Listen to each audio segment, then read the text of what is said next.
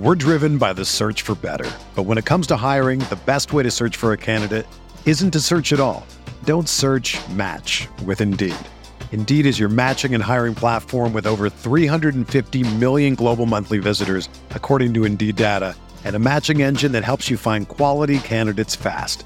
Ditch the busy work. Use Indeed for scheduling, screening, and messaging so you can connect with candidates faster.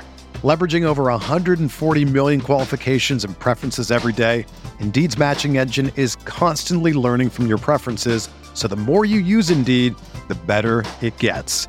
Join more than 3.5 million businesses worldwide that use Indeed to hire great talent fast. And listeners of this show will get a $75 sponsored job credit to get your jobs more visibility at Indeed.com slash BlueWire.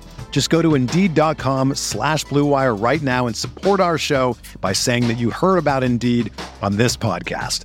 That's Indeed.com slash BlueWire. Terms and conditions apply. Need to hire? You need Indeed.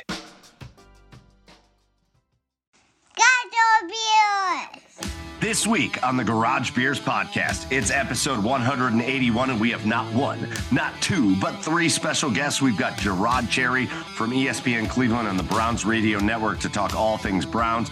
We've got Todd Sharrock, the VP of Communications for the Blue Jackets, to talk about everything going on with them this offseason. And we've got Felix Wright, former Cleveland Browns defensive back, to talk about the Browns and his time with the Browns and shares a lot of great stories with us. So, coming up the driveway, unfold your favorite lawn chair, crack open a cold one, and join us for Garage Beers.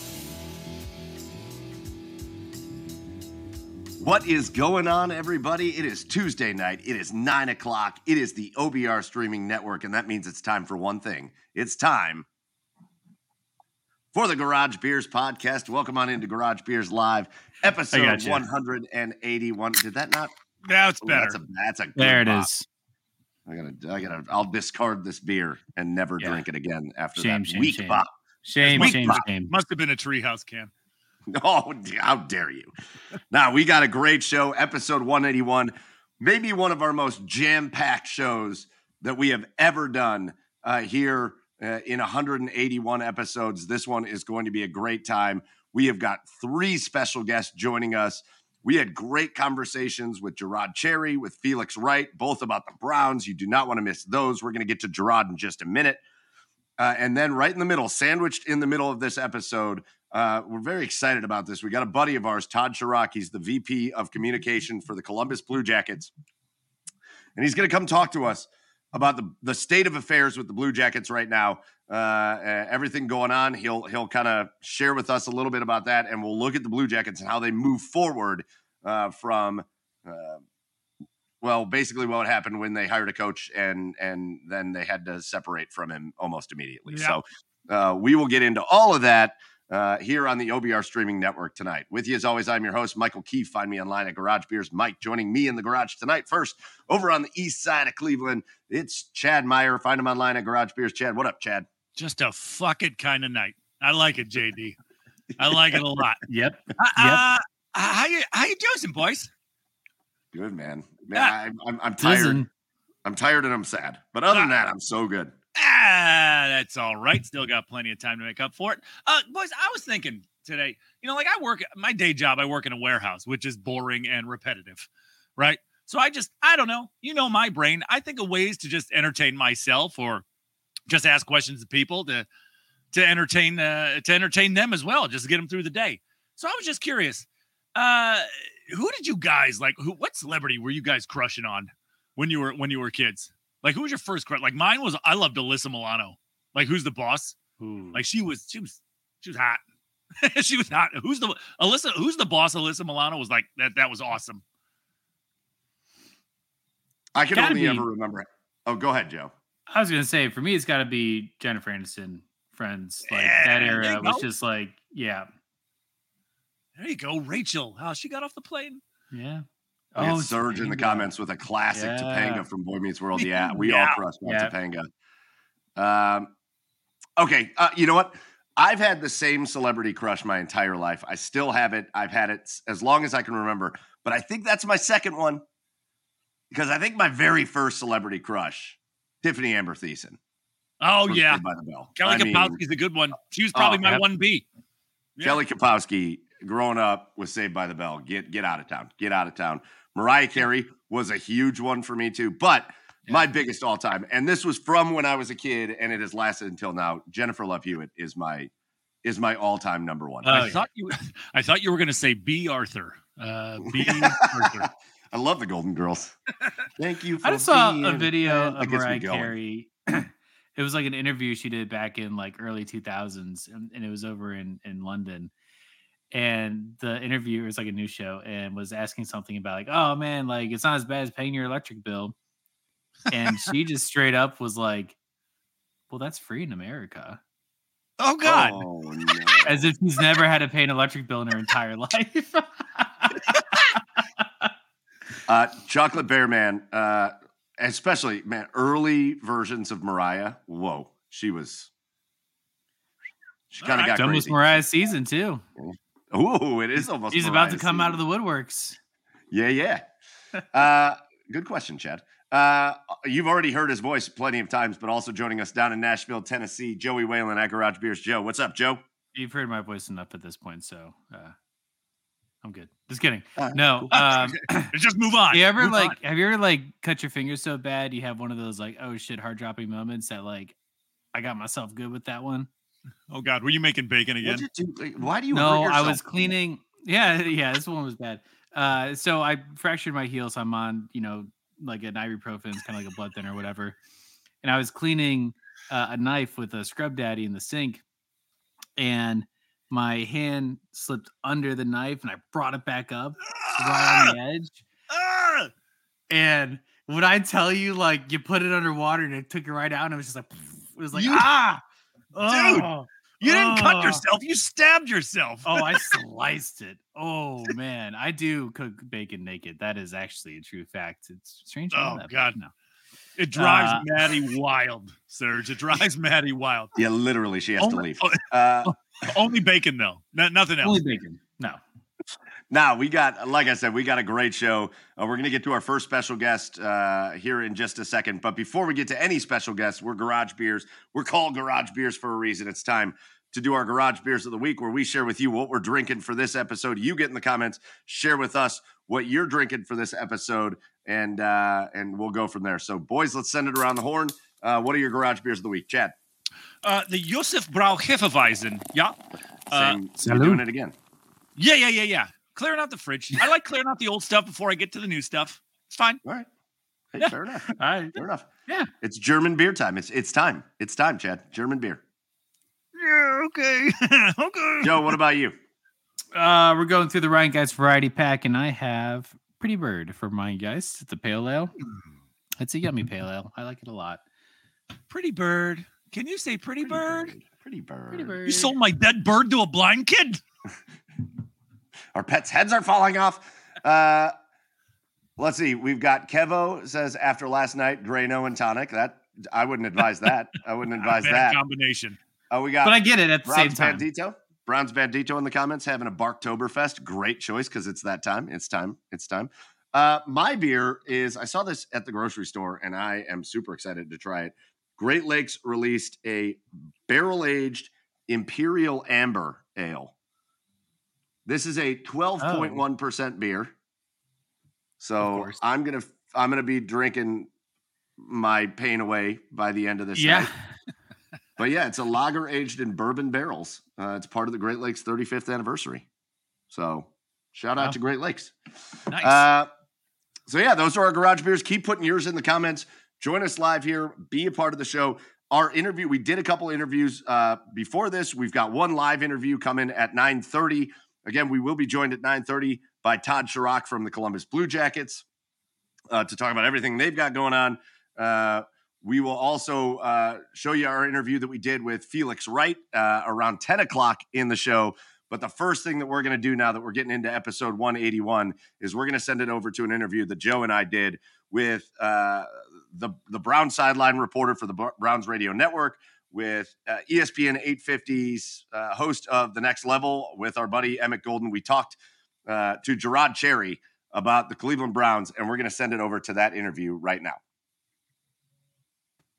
All right, now we are really excited to be joined by uh, uh, an awesome special guest here, a guy that we've been looking forward to talking to for a while. We've talked to his co-hosts, we talked to some of his buddies on the radio network for the Browns. And now we're really excited to get him in uh, from the Cleveland Browns radio network. He's the sideline reporter and he's the host of the next level on ESPN Cleveland with our buddy Emmett Golden. It's Je'Rod Cherry.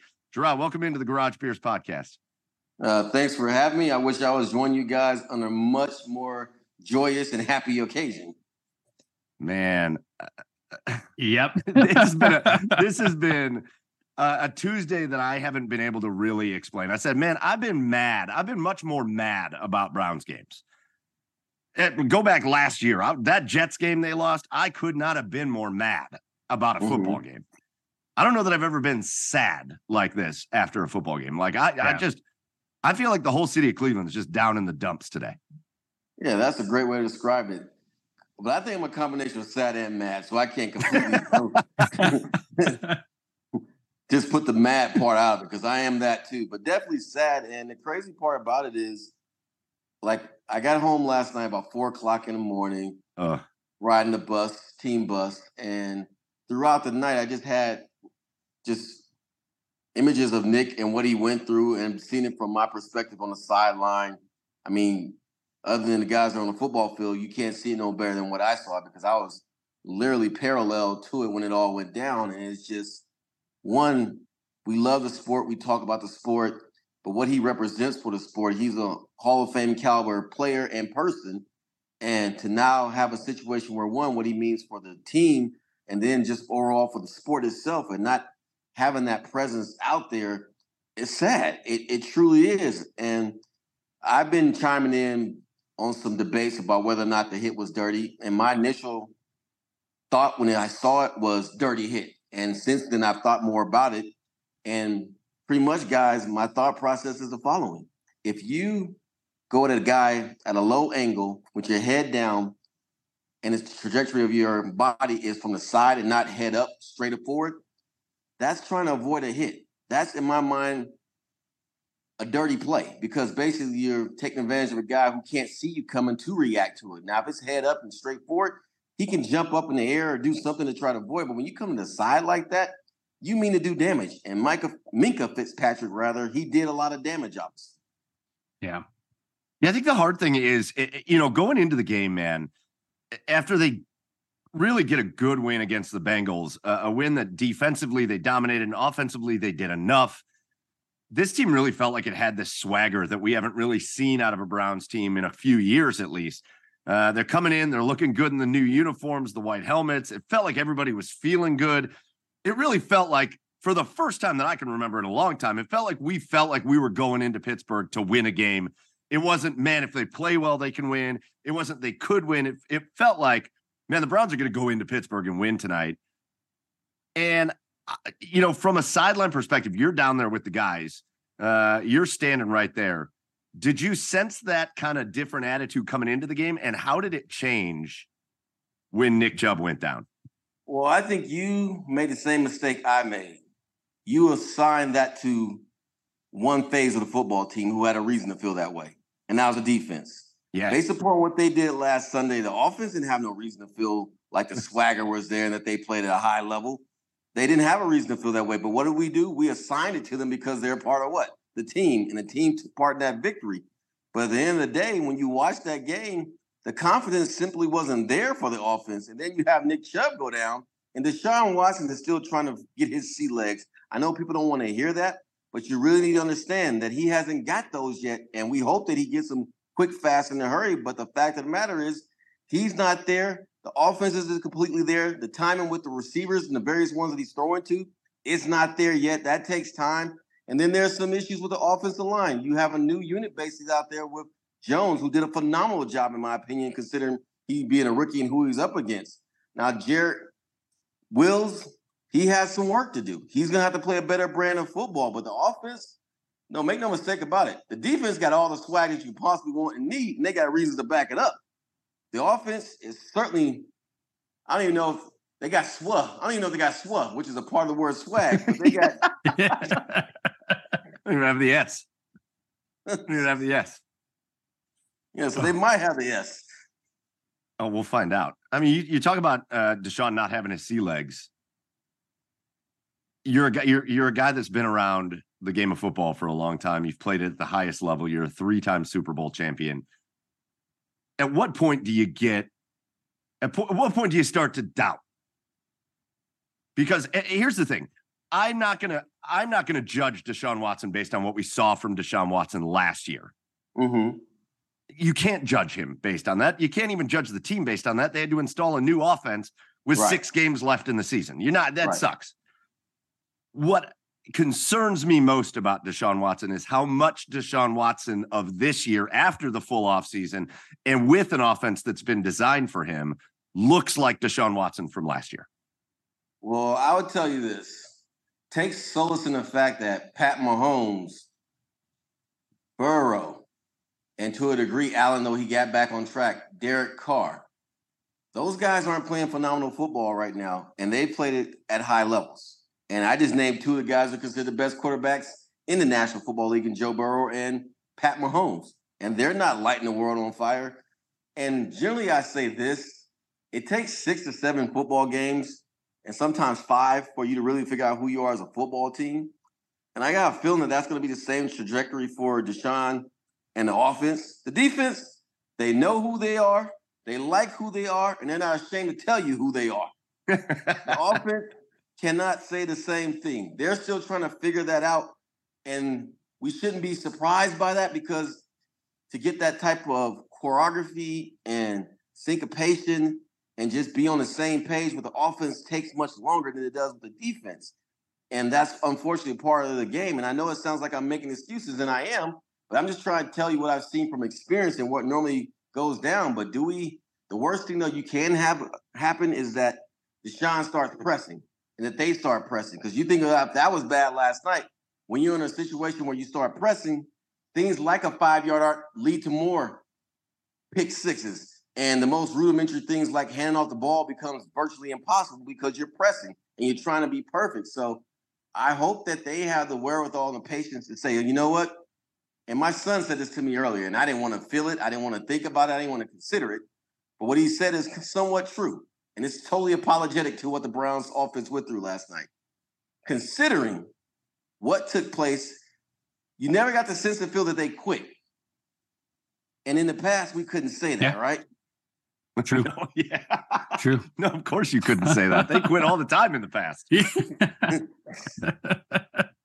No, that's a great point. That's a good point by your son. That, that made me, you made me feel a little bit better right there, and that's the first thing of of all day that has made me feel a little bit Yeah, better. man, we're all in therapy right now. so uh, let's let's Oh, go ahead. Look, let's flip it over to the third phase of the game and special teams last night. You had Dustin Hopkins missing a field goal. Fine. I don't think there's any cause for concern there. He's been pretty phenomenal first week one and most of last night. What's going on with DPJ?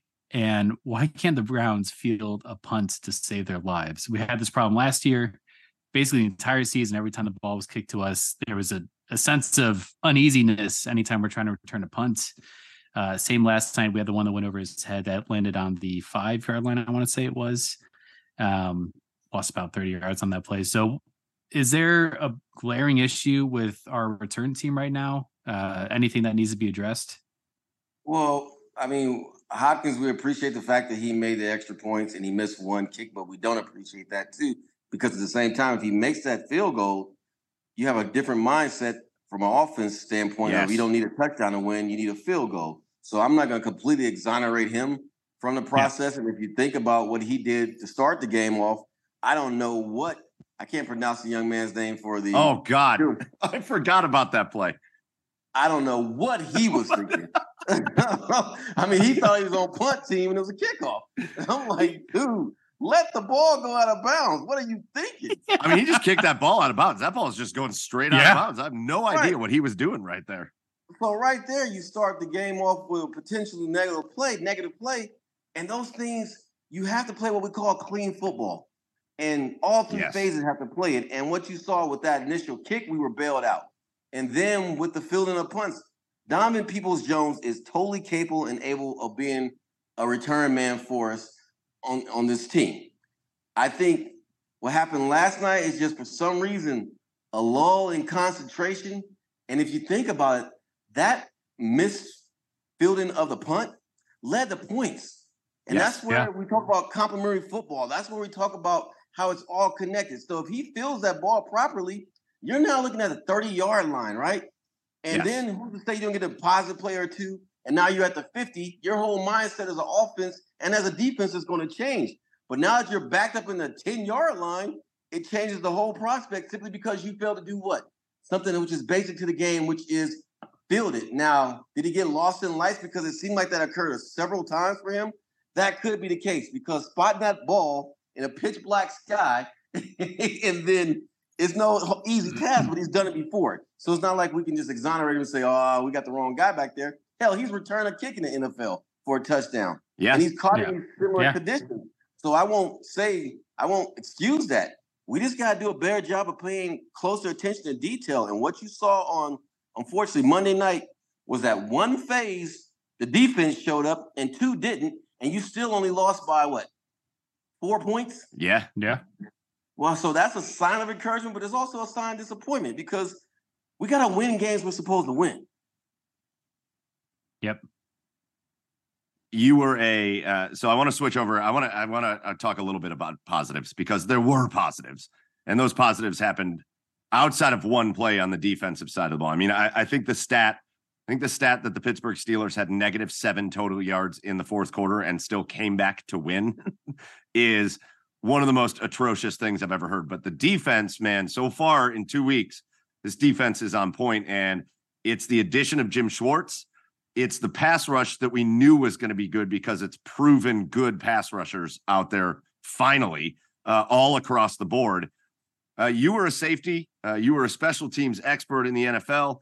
Uh, but uh, talk about this defensive backfield because outside of one play so far this season where they got mixed up on a cover three and they got burnt last night for 70 yards, it, there's been nothing available. You have shut down some of the best receivers, some of the best, pa- the one of the best passing attacks in the game week one, uh, and you came out and looked phenomenal again last night. Um, uh, just talk about the confidence these guys are playing with and, and how good that unit can be throughout the entire year. Well, the unit's already showing signs of greatness based upon what they did week one and making Joe Burrow look totally suspect. And then you just saw what they did to Kenny Pickett. And I'm still trying to figure out if it was cover three or cover two or what happened. But regardless of the fact, a linebacker of some sort needs to be in a drop zone area, and they weren't there. And to Pickett's credit, he stayed in the pocket long enough, delivered a strike, and the next thing you know, Pickett's running down the football field free, and they score. And then there was another play too, if I want to be nitpicky about the defense, in which they purposely motion Warren out to see if we're in man coverage, and then they do a nice, beautifully isolation design path to the running back Warren by sending yeah. a bunch of other receivers mm-hmm. in the area of Takitaki. He gets caught up in the wash, and that should be a legal pick, but the way they did it, they're not going to call it. So that's that nice orchestration that we talk about and the beauty of the sport. That when you see stuff like that, you're like, okay, that was pretty. I see why you did what you did. I hate the fact it worked on us for like 30 plus yards, but I get how it worked. But we have to be smarter than that as a defense. As far as the defense is concerned, these guys in the National Football League that they're playing against. So they're going to have a positive play or two or three or four throughout the course of a game. So you got to respect that and understand that.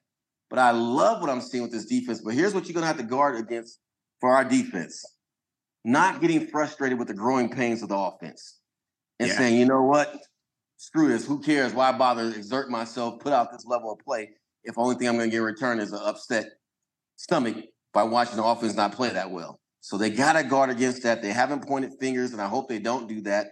But yes, this secondary in particular, you got guys, you got whenever you have three cover, it's hard to find one good cover corner.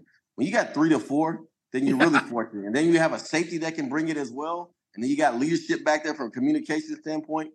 I mean, we're sitting on a championship caliber defense. Yes. Within two weeks, you can tell that, and you feel that, and you respect that. And I, don't, I can say that and not have you look at me sideways like this dude done lost his damn mind. Too many hits in the head.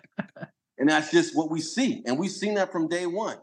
The question is, how do we get the offense to that level? Yeah. And how do we get special teams consistently to that level? And if we get that, and that's what they're gonna have to work towards, we have something special here.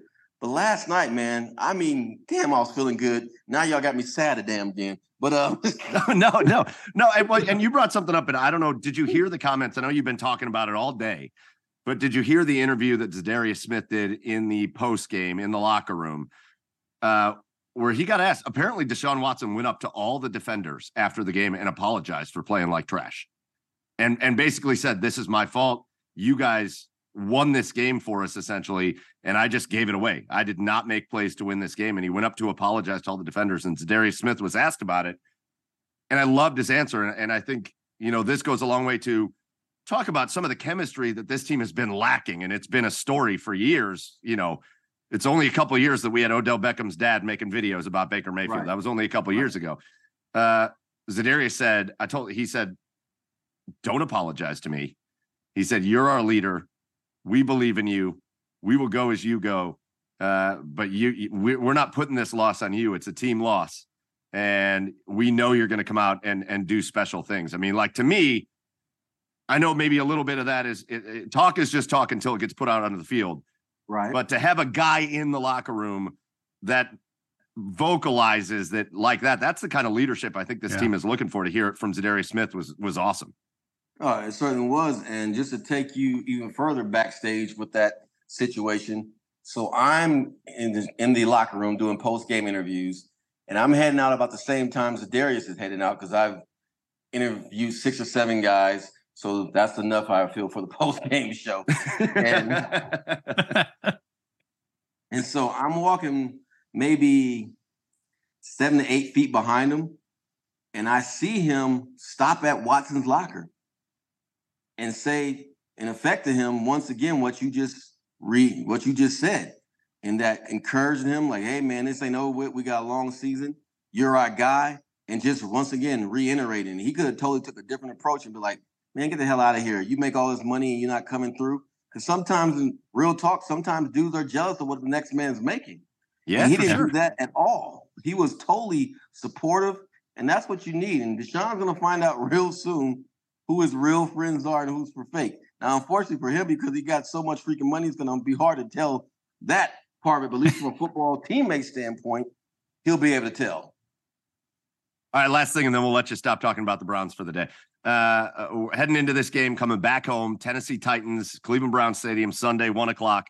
It's a team with a pretty decent defense, a team with a pretty good pass rush. Again, the offensive line is going to get tested. Uh, obviously, they're going to have to change up the way they play the game of offense here without Nick Chubb. They're going to have to change their approach a little bit.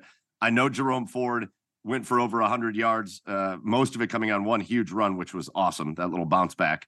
Uh, but uh, just, you know, talk about how a team bounces back from one, just a devastating loss where you feel like you gave your game away. Two, when you lost your player like that. Like, how big is it for this team if they're going to have success this year to come out this week and show, you know, that they've kind of gelled over all the adversity of the last week and they come out after a short week uh, and play well? How big would that be for them moving forward? It'll be huge, but I'm not going to lie. The offense needs to start playing cleaner football and moving towards that. And because that's going to, because the confidence was not there with the offense. Let's just be real about it. You can yeah. see it in how they played. The defense, as we said before, has a swag about it, a confidence that you just feel. Now you want the offense to start taking on that persona, but that's going to be up to Deshaun to help develop that. Now Nick doesn't develop that because Nick simply doesn't speak. You know what I mean? So you want to get it from him, but it's going to be up to Deshaun to figure out some way to get these guys to buy into some concept of here's what we are and here's this what we represent, and that we believe in it. So it's it's never been more true words said for me than the following regards to a football team. This offense is, and this is nothing novel, it's going to be totally based upon Deshaun Watson and his level of confidence and his belief in himself and his ability with the parts around him to get the job done. That's where we're at now. There's no Nick Chubb to rely upon. He was the security blanket and a half. We don't have that anymore. He's gone, and God willing, he'll be able to come back and play football again but we don't even know if that's a possibility. So right now, it's totally going to be about Deshaun Watson getting his confidence back and returning to the form of what he once was when he was regarded as one of the top quarterbacks in the National Football League. If that doesn't take place, then this offense is going to have a hard time complementing the defense. Well, hopefully they can get that squared away, and they got a chance. You know, maybe a short week isn't the worst thing after a game like this. The best thing, man. Yeah, you're right. Yeah, you got no choice but to focus because if you go into Today was your day to get out your system. Tomorrow, get into work. It's going to hit you real quick. It was a physical game. And on top of that, in a lot of ways, it's the best and the worst thing that could happen for us playing the Titans. I know my former teammate is going to have his players disciplined. I know he's going to tell them these guys are bend over if you stay physical with them and they don't want to play that game. I know exactly what he's telling them. Now, who says that's true or not, but I'm telling you that's what he's probably going to tell them.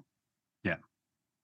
Yeah. Well, we'll see. We'll see if the uh, the Browns can bounce back on a short week. One and one Browns, one and one Titans. Je'Rod Cherry, you can hear him on the radio broadcast uh, down on the sideline, giving all the uh, the best perspective from the Brown sideline on the sideline reports. And then you can also check out Je'Rod every day on ESPN Cleveland uh, on the next level with Emmett Golden. Je'Rod, thanks for taking a little time to come talk Browns with us. Hopefully, we can do it again down the line, and hopefully, it's under better circumstances where the conversation can be more fun. Yeah, I'm not talking to you guys again until we win. So That's a good deal. I'll take that deal. Je'Rod, thanks for coming on, man. All right, man. Take care. And Je'Rod Cherry. What a good time with Je'Rod Uh, talking about the Browns again, wishing it was under better circumstances. But we're in. I'm in for uh, Je'Rod's ultimatum there. He doesn't have to talk to us again until the Browns start winning. Uh, boys, we said uh, we said this was wall to wall. Uh, this is a wall to wall episode. Three guests in one episode, and our next guest is sitting in the background, and we're not going to make him wait. So we're doing like a, a Browns Blue Jackets sandwich here. Yeah. Uh, we're going to talk to Felix Wright in about a half hour, former Cleveland Brown from the 80s, part of so many teams that dominated the Pittsburgh Steelers back then. He's got some great stories that he shares with us. So we're going to get to Felix Wright at about 10 o'clock, but we're going to th- switch it up a little bit here. Uh, and uh, we're going to talk about something that a lot of people have been talking about, uh, and that's the Columbus Blue Jackets. Uh, uh, some things that people haven't enjoyed talking about, but we're going to really kind of talk about how this team moves forward after, man, one of the wildest off seasons I've ever seen for any sports organization or team, I think ever. So uh, let's bring him in right now. He is our friend. He is the vice president of communications for the Columbus Blue Jackets. And uh, man, I hope he's got a good beer because he deserves one. It's Todd Sharrock. Todd, welcome back to the Garage Beers podcast. How's it going, boys? Man, it's it's Yeah. going it's going great. How are you? Ooh, Great- little Oktoberfest. Great, Great Lakes Oktoberfest. Man, Good choice. how do you feel being the being the meat in the sandwich that we got going on tonight with the guest here, Todd? Yeah, it's pretty distinct company with uh, a couple of those uh, former Browns. You know, I was a I was an average high school athlete, so I fit right in, right in the middle of of uh, of that. So Yeah. Well, Je'Rod Je'Rod Cherry, there's only won three Super Bowls. So you guys are like, that's it. You know, you know, between the two of us, we've won three. Yeah, which is Yeah, an amazing exactly. accomplishment for both of you. Congratulations. Right, exactly. Exactly. So Hey, uh, that shout out tough, to your tough, tough night for the Browns. Obviously, that's not. Yeah. No, that's Todd. that's a tough go. Todd, we need a break from that right now, man. We need a break from that. yeah, We're here to I talk. kind of need a break. I kind of need a break from what we're going to talk about, but that's okay. yeah. yeah. Like Uh, listen, that is fair. Uh, Kevo in the comments says, Todd, don't worry. You're uh, you're prime roast beef. You're not a pimento love. So it's a good sandwich we're making here. That's that's good. I, I appreciate that, Kev. Thank you. All right, Todd. So listen, uh, the Columbus Blue Jackets have been at the center of the hockey world uh, for a couple weeks now. Um, you know, in, in asking you to come on here, uh, and and just so our listeners know this too, we're not here to do an investigative report. This isn't like investigative journalism. Uh, and in asking you to come on, we're not going to ask you to share a whole bunch of new information that we didn't hear. Uh, that's not what we're here for. Uh, but I, I do think it's fair to just say, you know, kind of ask about kind of the tone in the organization right now, the tone in the front office. Uh, obviously, the Mike Ba- Babcock Babcock situation brought him in. There were question marks around that at first. It turns out that it doesn't work out. The team and Babcock split ways, um, and, and now the Blue Jackets moving in a totally different uh, uh, direction. Uh, you know, how hard is it to kind of keep everything moving forward when you have something? Not a lot of teams do. There's not a playbook for this, Todd, as you know.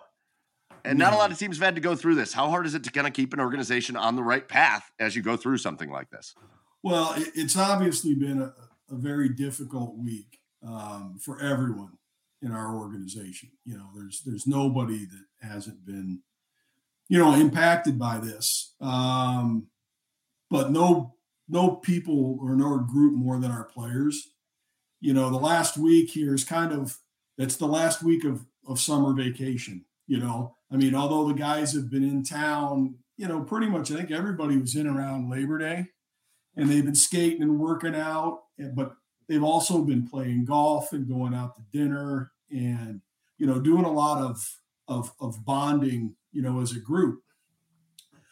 But this week you know this past week you've got you know we had a traverse a prospects camp in traverse city with all of our young guys up there which went really well. And then for the veterans it's kind of like the calm before the storm you know so typically you're you know just enjoying that last little bit before you're really into the grind but you're also looking forward to that and then everything that came up um, really turned their attention away from the things to, to, basically anything that they weren't supposed to be thinking about. You know, the things that they're supposed to be, you know, were they were dealing with a lot of other things. So there, there's no question. There's no way to sugarcoat it. It was a bad week.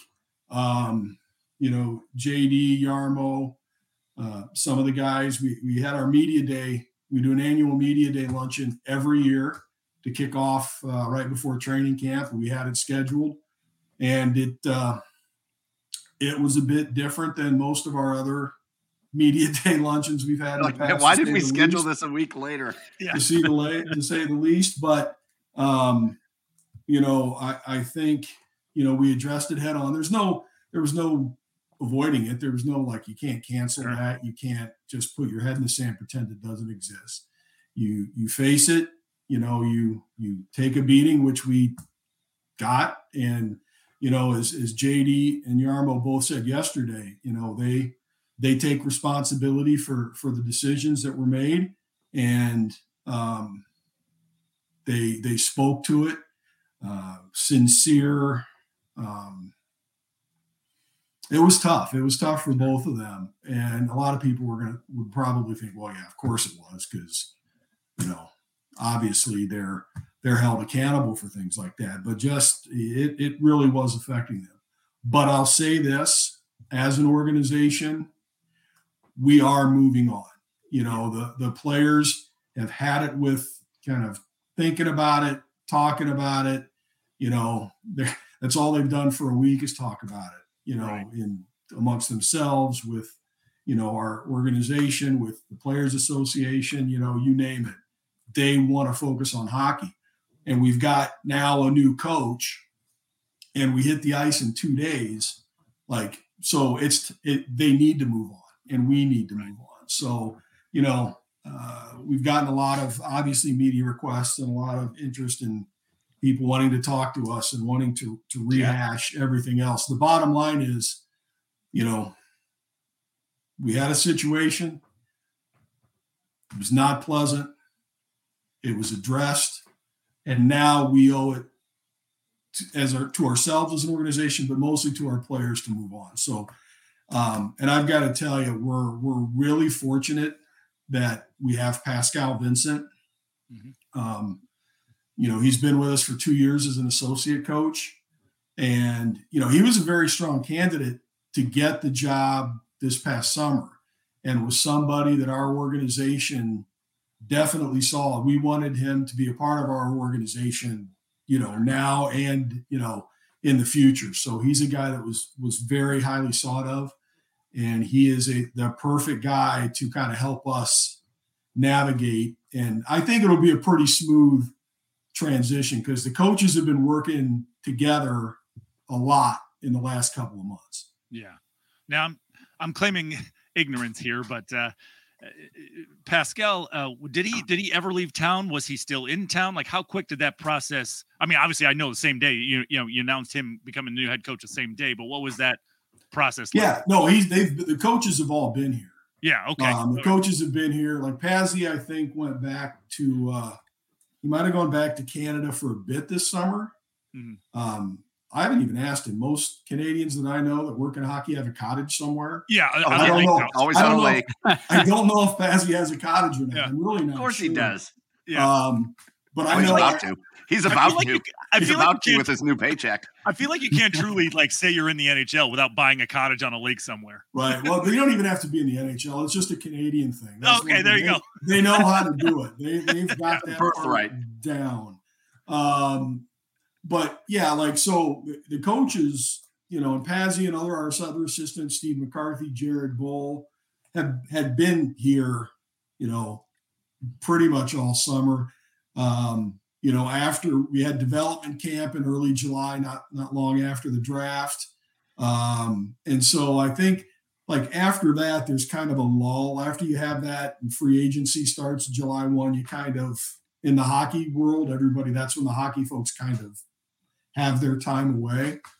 But for the better part of, I don't know, we're a month and a half, two months, our coaches have been in. They were meeting every day, working every day. And and Pazzi said this, like he said it yesterday. He goes, I don't have a magic play. You know, there's no magic formula, secret thing that I'm going to do that's going to be different. He goes, the expectations about how we should play as a team, you know, that the coaches had talked about for the past two months are the same. You know, that expectation of being organized and disciplined and and tough and hard to play against and all the things um, that our previous coach was was preaching and all of that. Pazzi believes the exact same thing. He said that yesterday. So, and there there'll be some tweaks. He'll have some certain tweaks to the system and, and things like that that that um, that I'm sure he'll implement. But it's not like three days before camp. Oh my God, we got to rip up all the plans and start over. Yeah. Um, you know, the, the schedule set and things. He, he'll he'll put his own little personal touches on it. Um, but it's it's probably a lot easier than if you're making a change in football where all of a sudden you're going to a completely different coach with new systems and, and everything else. Right. It's it's not that. So um, and the rest of the coaches, our rest of our coaching staff, and, and we may look to add, Pazzi said they may look to add someone. Um, but the other guys have been here. They've they've all those three guys have all worked together. We have a new goalie coach this year, Nick Backstrom, who's been around all summer. Yeah. So there's a familiarity there, and there's a familiarity with our guys, and and our guys love Pazzi. They they have a lot of respect for him. Um, Patrik Laine and Jack Roslovic knew him when he was in Winnipeg. Patty Patty's known him since he was 18 when he yeah. came over as a rookie. Because Pazzi spent 10 years there. He was an assistant uh, for the Jets for five, and then he was the head coach of the AHL team for five. You know, he's a really experienced guy. So um, all of that, I think, is going to really make it a pretty smooth transition when they hit the ice for the first time on Thursday. Or a lot easier, a lot easier than it could have been. Yeah. And and if there's a silver lining in the situation is that we haven't started, you know, the preseason yet effectively. So the players do have that week to kind of digest everything as opposed to the middle when you know we're really trying to ramp things up and get ready for the the season to kick off here. Uh, and was it a month about at this point? Yeah. Well, we have our first preseason game Sunday.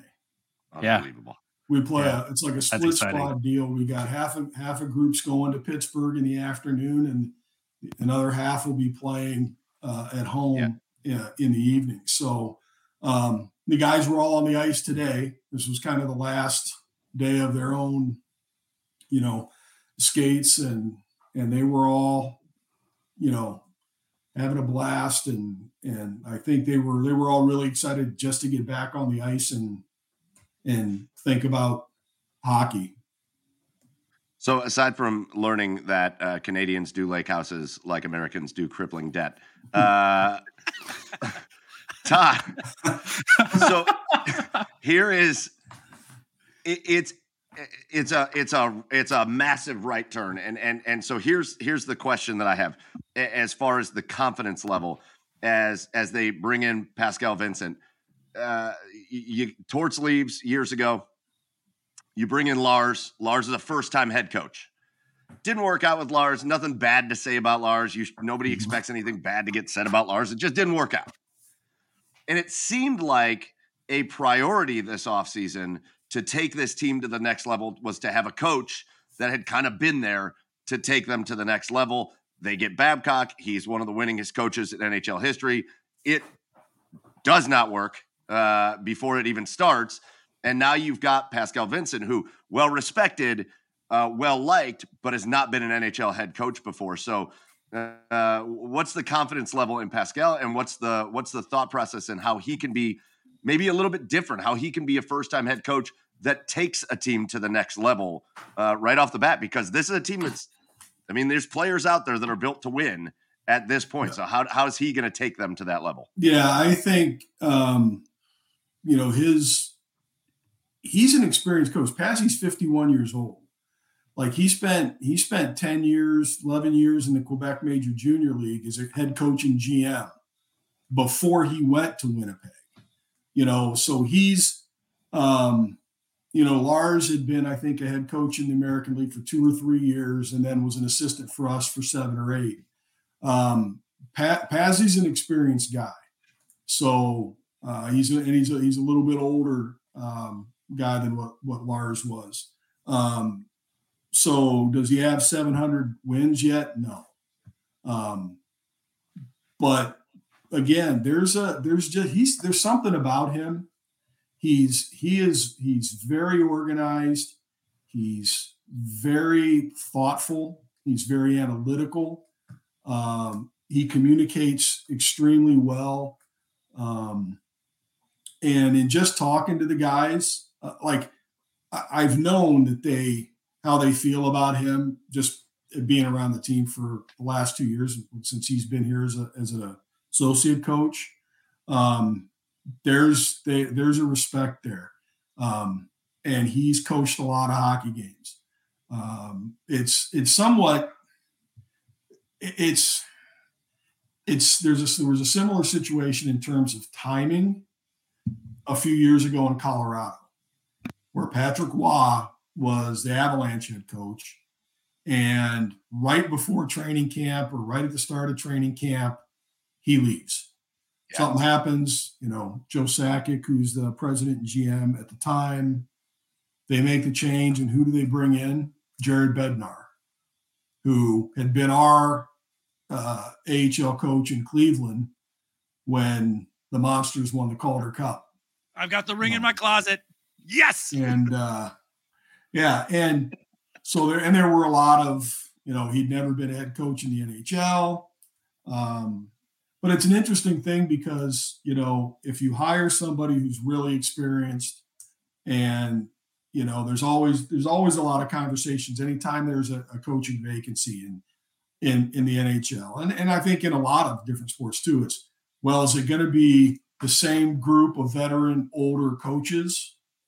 Or is it time to hire you know new blood and get new guys in there and give them an opportunity so it's kind of you know if you do one thing then you've got there's a group saying well you should have done the other. And if you did the other then there's a group think well you should have gone the other way. You know we we went the other way earlier. Um, as you said it obviously didn't work out in one of the great understatements of all time. Um, but I I really think a silver lining with this is Pascal Vincent. Um, he was a like I said, he was a strong candidate for for our job, uh, the head coaching job in the summer, um, and a guy that we always kind of viewed as this guy is we want him part of our organization for a long time. It just happened to be that now he'll be the head coach a lot sooner, but there there's there's nothing but complete confidence. And i think a real excitement amongst our our guys they're they're really happy for him that he got this opportunity because and he's been a candidate for other jobs too. He's interviewed for head coaching jobs at other places the last two or three years. So i i think the guys are going to play really hard for him i think they're going to respond very well to him. Hey todd now let's talk about the prospects tournament. I mean up there young guys played pretty well for the most part uh, throughout the whole weekend. I just, I mean, obviously, I know you were up there. Which is, what was your overall impressions about how the young kids performed? Actually, I wasn't. Oh, I was not up there because I, I had been. Kidding. I was just. I was. I had been at, in the uh, in Las Vegas with Johnny Gaudreau. Uh, every year, the league does a media tour event, where they bring in top players from around the league, and it's two days. There's partly like on ice promo shoots, there's off ice, you know, reads and social media things and fun stuff. There's national media in and everything. So there always seems to be an overlap.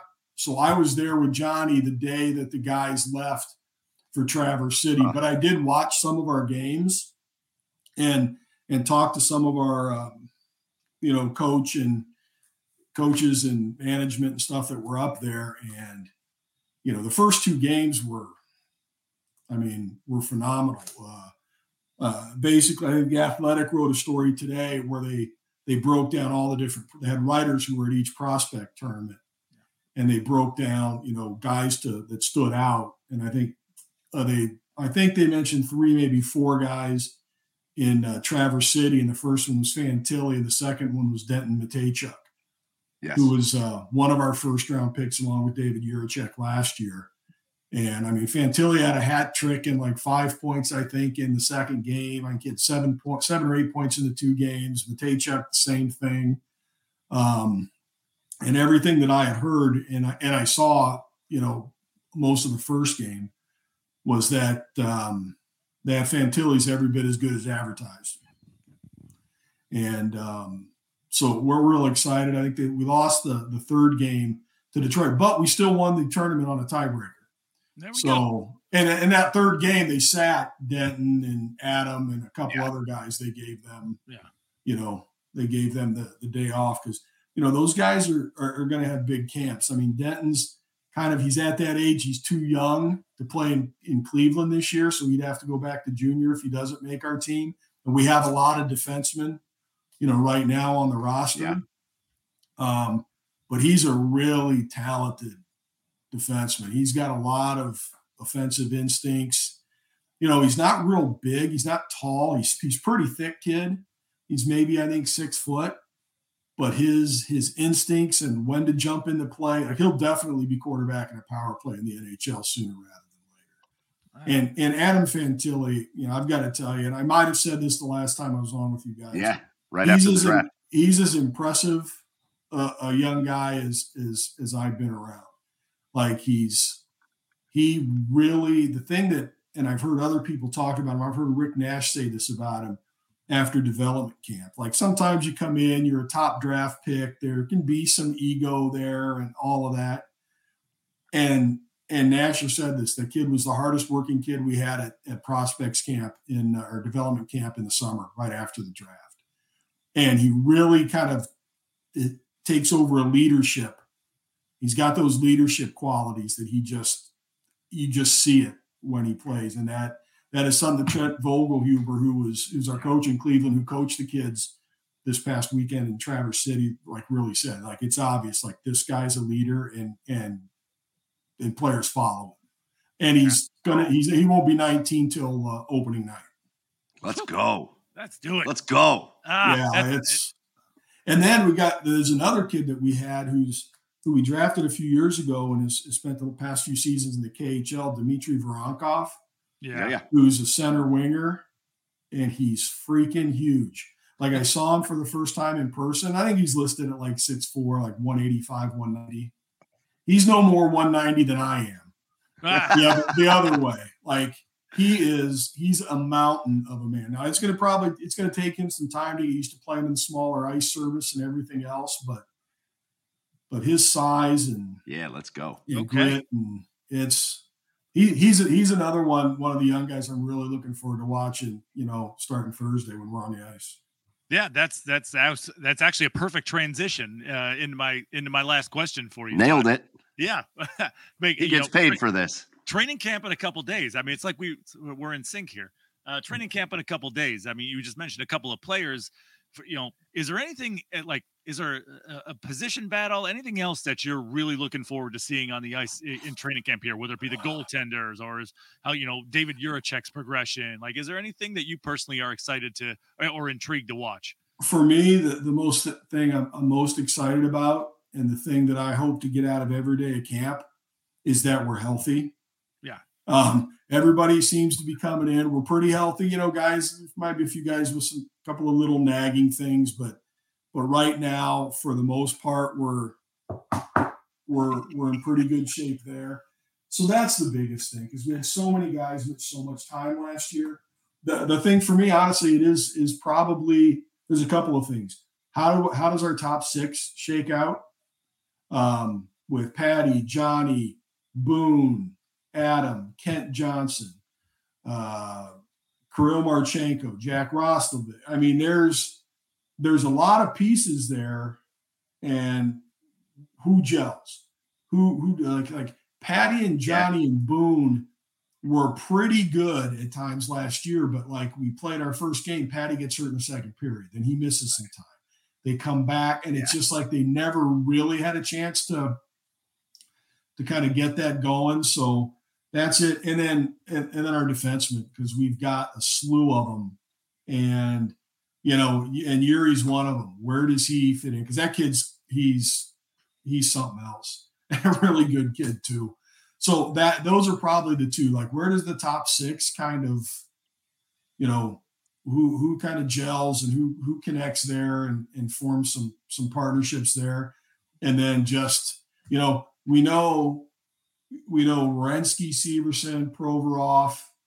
Um, there's your top three guys right off the bat, and then there's a lot of other guys, Boqvist, Bean, who was hurt all last year, you know, Andrew Peeke, who's he blocked more shots. I think he set the our club record last year for block shots. He is a selfless kid that just he's gotten better every year.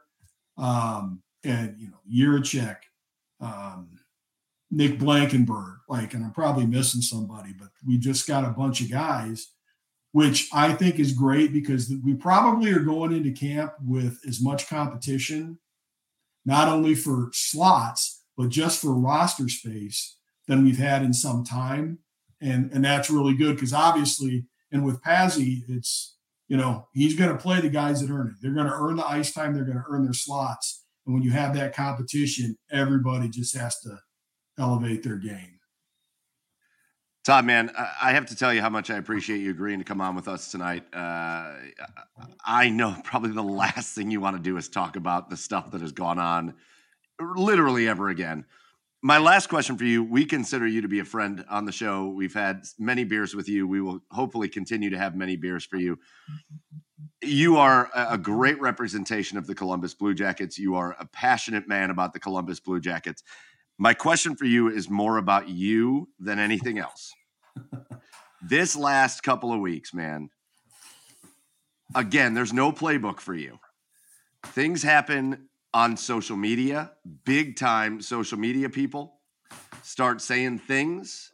It hits you. Uh, man, just did you get any sleep these last couple weeks? I mean, like what? Yeah, there's an old okay? saying. I slept like a baby. I'd sleep for two hours. I'd wake up crying, and then I'd sleep for a couple more. No, I mean, I, well, I appreciate I appreciate the uh, the kind words, and you know, I definitely enjoy you guys. And, you know, we'll we'll come on and, and chat with you anytime about Blue Jackets or anything else. Um, yeah, I mean, it's been a challenge, but you know what? It's it's not really it's not about me. I, yeah. You know, I mean, I have a job to do. I'm going to do what I can to help the organization, help our players in any way that I can. Um, and you know what? Some sometimes things happen, and you just you got to take the hit, but you got to keep moving forward. You don't and, got a choice, right? And and that's that's exactly what you know we're doing. We're like I said, there was a lot of excitement about this team 10 days ago. Yes. In our room, amongst our fans, you know, with with a lot of people. That hasn't changed. You know, the guys, our health, the young guys we've got, you know, the way we feel about our team hasn't changed. And that's why because hey, like it's okay. Yeah, we we got knocked on our butt and that's, you know what? And the way things worked out, deservedly so. But you know what? We're not going to stay there. Like Pat Pazzi said this yesterday. You know, you face adversity. What do you do? You get up and you keep going. And I've been a part of this organization for a long time. Have we won as much as we would like in our 23 years? No. No, we haven't. There's no question about that. But nobody cares more than the people that are in our building. And we're going to keep working. You know, the hockey ops group is going to continue to work as hard as they can to change that. All the things we do on the business side and and providing people with with you know a great product, enjoyable time when they come, and do everything that we can. We're going to keep doing that because um, that's what we believe in. And you know, some of the outside noise and the criticism is fair, and you take it. Some of it's not fair, and you know, you ignore it because people people that know know, and people that don't don't. So, but I appreciate the uh, the thoughts. I got a number of text messages in the last, you know, the last. And you were up days. at all hours to receive them, so it's you fine. know, it's but uh, but uh, you know, I appreciate I appreciate that, but we're we're doing fine. We're going to be fine, and, and we're looking forward to a really good year. And one thing that should not be overlooked, and I say this to everybody I talk to about the Columbus Blue Jackets, and and listen, the, the way that we've been able to connect here on this show with your organization and the people within it, and you, uh, hockey team aside, winning aside, this situation aside this is still one of the most first class sports organizations I've ever seen. Uh, the people that you work with in that building, yourself included, man. And, I appreciate and, that. Thank you. And I'm not, uh, you know, I'm not trying to suck up to you. Uh, we'll drink beers, and I don't know. I'll I'll find something to criticize you guys about at some point. But uh, you guys, you guys are absolutely awesome, uh, and and people should know that. And it's still those same people running this organization, and it's the reason why you guys have a great fan base and it's because you guys care to keep the fan base engaged. And so uh, a tough couple weeks doesn't change any of that. So listen, man, we really appreciate you coming on. We appreciate you hashing this out with us a little bit, uh, letting us hear it kind of straight from the horse's mouth. Uh, from the organization there. And uh, yeah, we just can't tell you how much we appreciate you and, and we appreciate your friendship here. You got it. Well, thank you, boys. Like I said, I always enjoy it. It's always a pleasure. You know, hopefully, next podcast between you know, Blue Jackets, Browns, Buckeyes. You know, we got we got a lot of positives to talk about because, you know, on the Browns, I mean, that's a tough blow with Chubb, and and last night was a bit of a. That defense is so good, and I I still think that that, and I still that that division is there for the taking. It is. Yeah, it's there for it the totally taking. And, it really is. And two weeks, and it's two weeks into the season. Now, I'm a Cowboys fan, so I'm really enjoying where things are right now. But I also know as a Cowboys fan, that can change too. Yeah. So, you know, for all the all the Browns, all is well, remain calm. Yeah. You know, the sun will come up. The sun came up, and you know, like I said, as long as you got that defense, you're gonna have a chance. And yeah, you know, I think I think they're I think they're gonna be all right, especially you know the way some of the other teams in the division are playing right now. So keeping the faith. All right, all right, Todd. Keep the faith, we'll, man. We're gonna go back to talk about the Browns more. Fine, Todd. Fine. Todd, Todd. Hey, listen, Todd Sharrock, uh, Vice President of Communications, Columbus Blue Jackets. Uh, we're almost there, guys. Blue Jackets season is upon us, uh, and uh, if you're a Blue Jackets fan, there's still plenty. Uh, it's the same stuff to be excited about. Same stuff to be excited about. I'm pumped. I can't wait to get down to Columbus for a game, uh, and yeah, thank you, Todd, so much for coming on, and we'll we'll catch up with you down the line as the Blue Jackets are making the push for the top seed in the uh, Eastern Conference. okay, sounds good. All right, boys. Thanks. Thanks, Todd. All the best. You bet. Todd Sharrock, man, what a great guy! Uh, what a guy! Just a good friend, a good friend of ours, a good friend of the podcast. And uh, every time somebody comes on and asks us, "Man, how do you guys get like how did you guys get Johnny Gaudreau? And how did you guys get Rick Nash? And how did you guys get uh, it's Todd Sharrock because he's yeah. awesome and he understands what makes fans happy and and how to connect. And it's stuff yeah. like this. So yeah. shout, shout out to Todd. The guy. Uh, a, a super difficult situation. I, someday I want to hear the whole story here because Todd seemed kind of pissed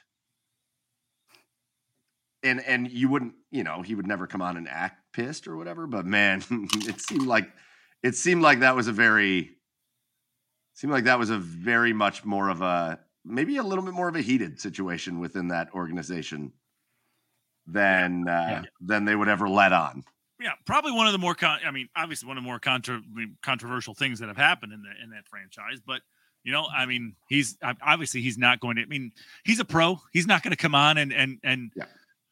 Go off and he's not to, you know, but he's he's he handled it with with class and dignity like you know he is because he's he's been around. He's been around a long time. So and we're to uh, boys, we're to do a couple things, but I want to come back to. I, I, want to talk about this for a minute. We're to get. We got Felix Wright that we're getting. We've got. We've got an interview with Felix Wright, former Brown, that we're to get to in just a minute. I don't want to just let this pass though. Um, we we we brought Todd on because we wanted to hear from the organization, and so graciously he did that for us. But like, this is this has been a disastrous couple of weeks. Does hearing from Todd, and again, uh, you know, if you're a Browns fan and you're just like, wow, this, uh, this Blue Jackets guy and what's going on, if you're not paying attention or, or you don't follow, you should because it's great and the Blue Jackets are great. But like, you made a very controversial hire in Mike Babcock, a guy that was run out of the league for controversial reasons uh, before. He comes back, everything's great. He's better. He's a reformed person. He answers all the questions right. And it turns out rumors start flowing online. The Spittin' Chiclets guys start throwing rumors. And I got to tell you, man, I got, we all, I think we all have to eat a little bit of crow. Yeah. I think crow. we all have to eat a little bit of crow because last week on this podcast we were chastising the Spittin' Chiclets guys. Yeah, and I do think part of that. I, I don't actually. I don't think the chastise was unwarranted. Because agreed. Was, I think it was. It was not sourced. Correct. And that is shit journalism, but it ended up being true, which is fine too. I'll eat crow on that. But like, it was all vendetta based, no doubt about that. Yeah. The fact of the matter though is Mike Babcock was being a bitch. He was. Yeah. And he got called out on it, and it started there. And I don't think the intentions there were right, but it turned out to be true. And and all right, Siri, shut the hell up. Uh, it turns out that the the leopard didn't change his spots. The G, the zebra didn't change his stripes. It's still the same guy acting the same stupid freaking way, taking dudes' phones away from him for like into other rooms to look through their pictures and stuff. That might not sound like a big deal. It's weird as hell though. Oh, yeah. When it first got reported, it was, "Hey, show me pictures of your family." That's not weird. Let's get to know each other. What's show me your kids, show me your wives. Like that's cool. Let's let's talk about your family. But to take people's phones and like, I want to see what kind of person you are. Uh, you could ask. Disastrous. fucking, fucking disastrous, guys. Yeah for the record, I did not chastise the Chiclets podcast last week. I did, I did not. I did. Uh, you know, because I, I was I was the guy who said the truth is somewhere in the middle, right? You because did. you said that be, because you know obviously I Paul Bissonnette wouldn't have tweeted out the text messages he got from it. I mean, yeah, vendetta based or not. I mean, he did source them, but obviously no one's gonna. You know, he's not gonna reveal his sources but he did he did send out information to show that yes he was getting fed this information so yeah i i but yeah it it, it turns out i i didn't want to believe it and i think i didn't want to believe it because uh, because honestly because of uh, of mike babcock being the one one of the most winningest coaches in nhl history right. and i was i think i was also in the mindset of you know what John Tortorella was able to evolve, right? There was so many questions about hiring right. him, and he was able 100%. to evolve. And so I was like, you know what? This this couldn't this this this could be fine. I mean, you know, Mike Babcock, it could be innocent. Babcock could have And it's also faith no. in the organization, Chad. Right. It's it's faith in Jarmo. It's faith in in in JD. It's faith that these guys would make that right hire. And they sure. do need to be held accountable for that. And they have sure. acknowledged that. Sure. They yeah. made a really, really, really bad fucking decision. Yeah. No, it, it was it was very bad. And I mean, and then like and then when the NHLPA started coming out with their findings, I was like, holy shit, this is this is bad. He needs to go. Especially when especially when he was inviting guys out over to his house for lunch. And it wasn't even like it wasn't even like, hey, welcome to my home. It was like, let me see your phone. What? Yeah. No, no. That's that's yeah. that's that's but, like that's abuse of power right there. That's what that here's, is. Here's where this team can go. It's going to be one of two ways. It's the same thing I feel about the Browns. And again, we're getting to Felix right here in just a minute But it's the same thing I feel about the Browns. You're going to go one of two ways after last night for the Cleveland Browns. You're going to go one of two ways now if you're the Columbus Blue Jackets. We're all going to look at Pascal Vincent. God, Pazzy. I lo- hockey nicknames are the best. Yeah, Pazzy. I know. I would have never gotten Uh, Pazzy out of that. We're going. We're, we're either going to look. Great. We're going to go. We're going to go five years from now and look at this hiring of Pazzy and go, "Holy shit!" Mike Babcock being a a, a cock was the best thing that ever happened to this organization, and and Pazzi wound up being the guy that could connect and bring everything together, and the team gelled because of that situation, and all of a sudden we're finding success, or it's going to be a disaster it's going to be a laughing stock. It's the same thing with the Browns. Are you going to gel? Are you going to do things? Are you going to get motivated to do things in the name of Nick Chubb to honor your teammate? And are, are you going to come together or are you going to fall apart because woe is us? Deshaun Watson looks awful and Nick Chubb got hurt. So I there's a real a real 50-50 shot here for the Blue Jackets that this very very difficult couple of weeks for the organization winds up being one of the great things that happens for the organization. Yeah. We'll see. So we're going to find out. Time will tell. All right. Before we get to our uh, Felix Wright interview, and again, thanks to Todd Sharrock for coming on with us. Uh, we like to break it up, and so um, we got to talk about we got to talk about our assholes of the week. We got to talk about people that have just been assholes this week. We're not going to let them off the hook just because we have a jam packed episode. We're not going to let these assholes off the hook. And so it is time for our assholes of the week. And so, boys, let's throw it around. I'll go first because I don't go first a lot. Okay. so I go out to the Winking Lizard with my buddy Dan Wise. You see him, you see him in the comments here. Dan Wise, he's usually here on the show. He's probably dead ass tired, so I haven't seen him here tonight, but he might be here. Go, Okay. uh, go out, go out to Winking Lizard. We get the kids to bed. He puts, he lives like uh, like a block away. He puts his kids to bed. I put mine to bed. We're out. We're going to the Winking Lizard to watch at least the first half of the Browns game, right?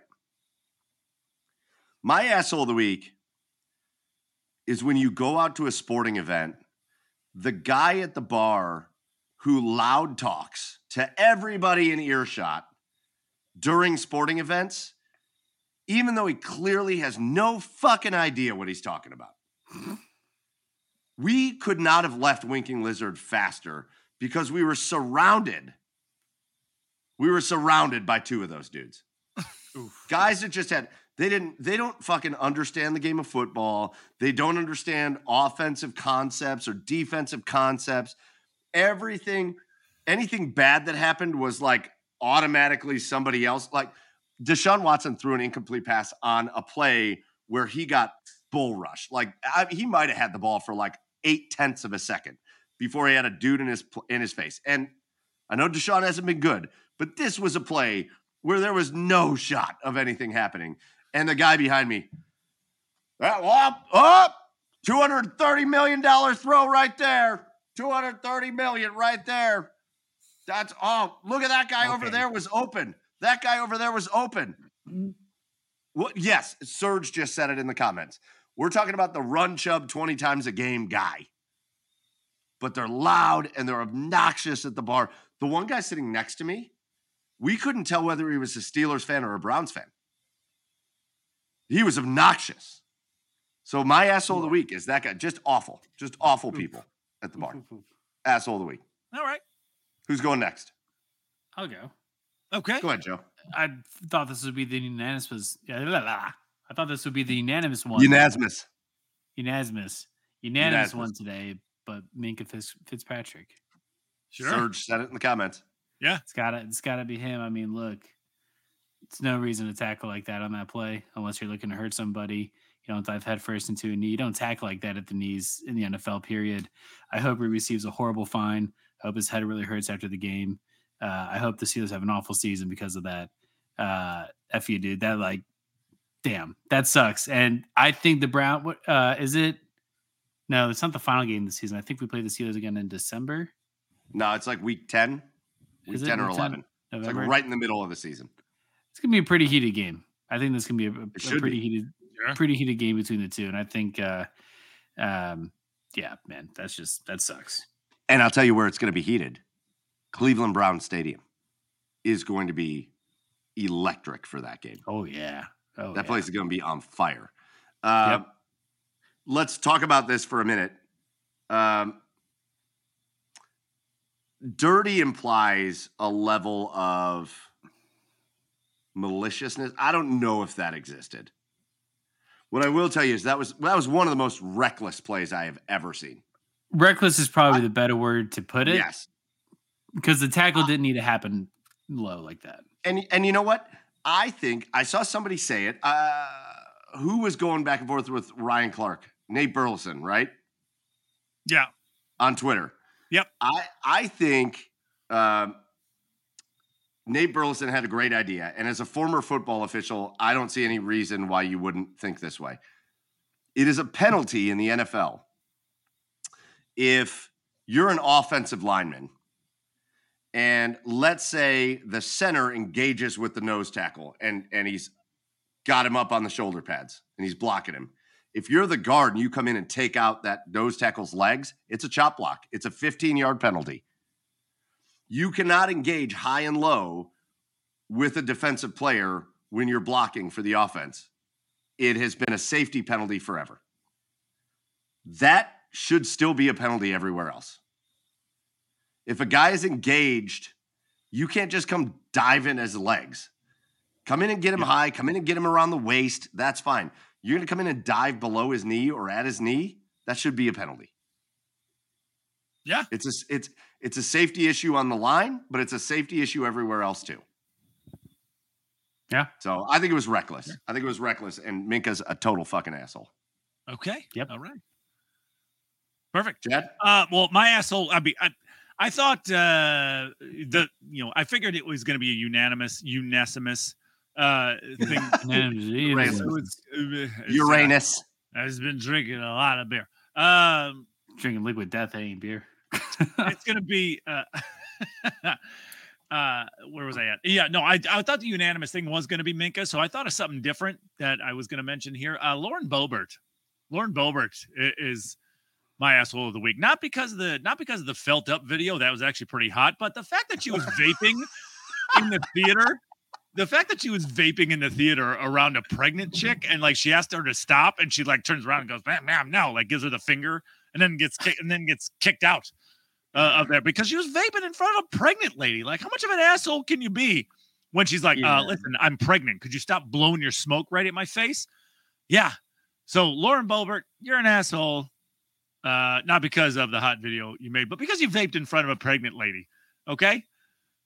Uh, yeah, uh, yeah. I, What a weird got no- place for all that to happen too. Like, I'm you not know, like a we're not- movie. I feel like is one thing, but like theater. Yeah. Spoiler. Yeah, you know, the, you know the actors can see you guys, right? Spoiler alert. Yeah. Spoiler. Spoiler. Spoiler alert. She's gonna be my cheers of the week too.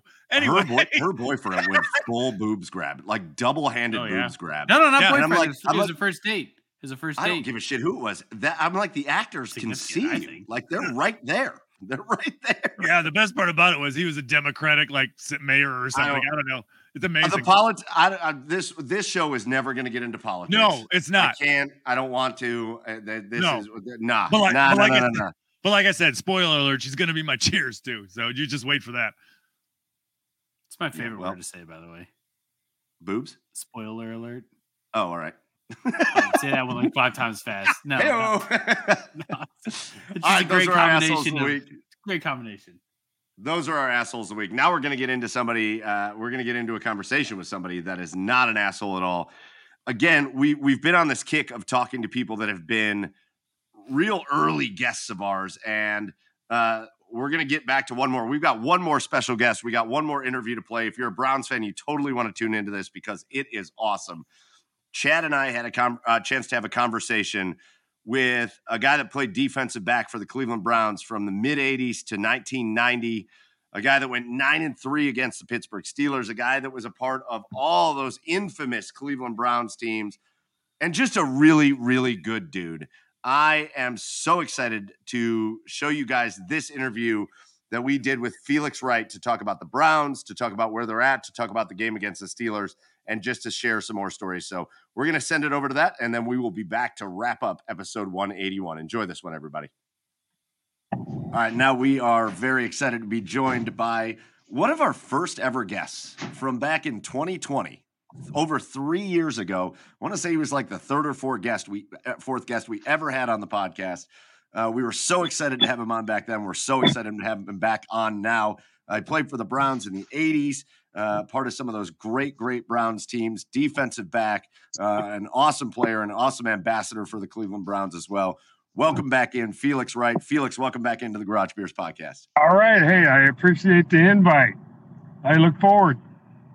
Yeah, man, it's good to see you again. It's always good to talk to a former Brown on Steelers week. I know it's the day after the game. The Browns fell yesterday to the Pittsburgh Steelers.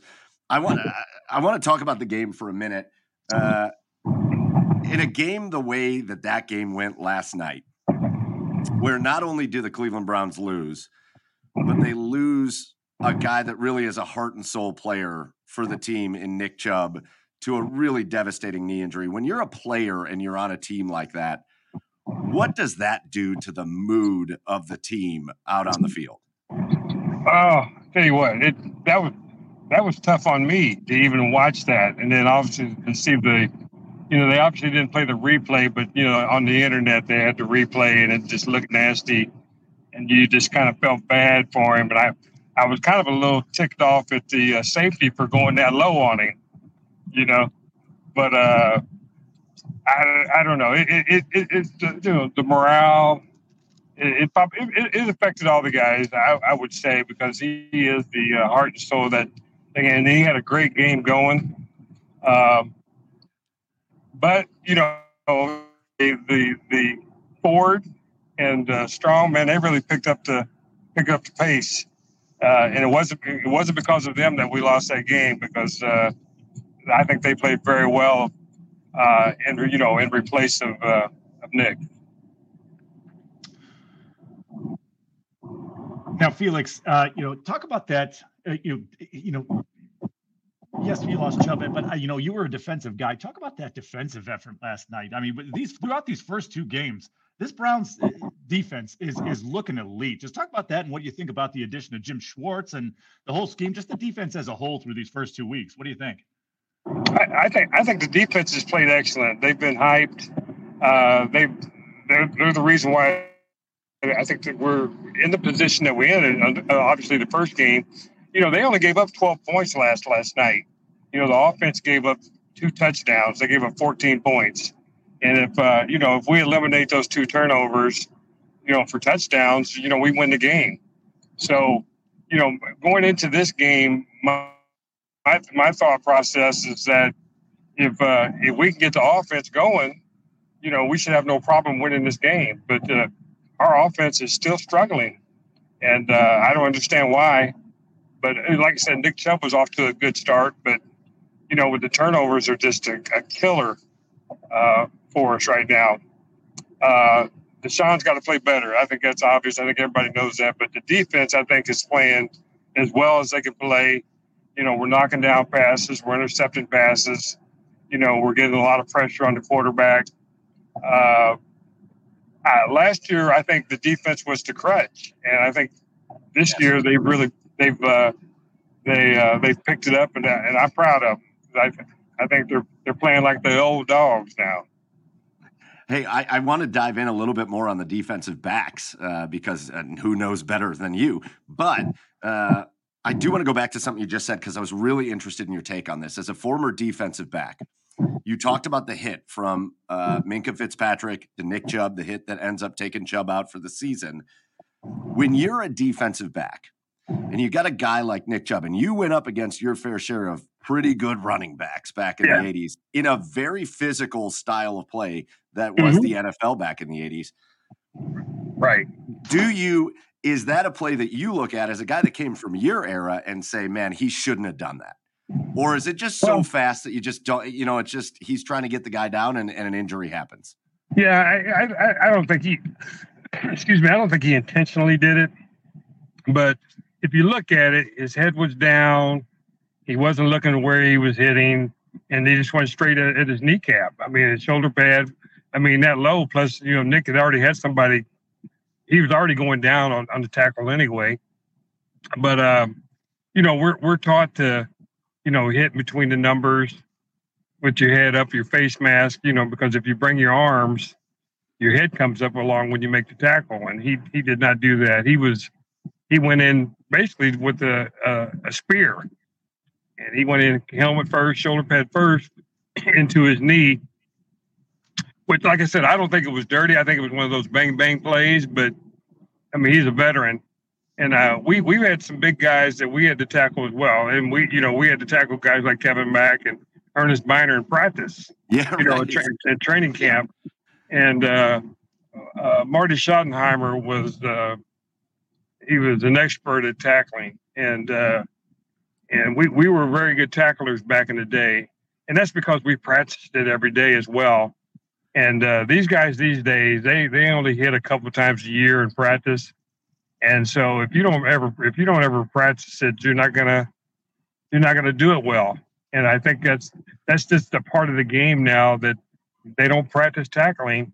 And if you you know and and I, I and I know why because of the concussion situation, but uh, you know you're not going to be very good at it. So you do anything you can just to get a guy down and you know, with as powerful as Nick Chubb is, you just try and get him down any kind of way.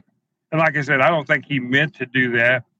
Uh, but you know, you know, being, being on the other end, being a Browns fan and a former player, you just hate to see that happen.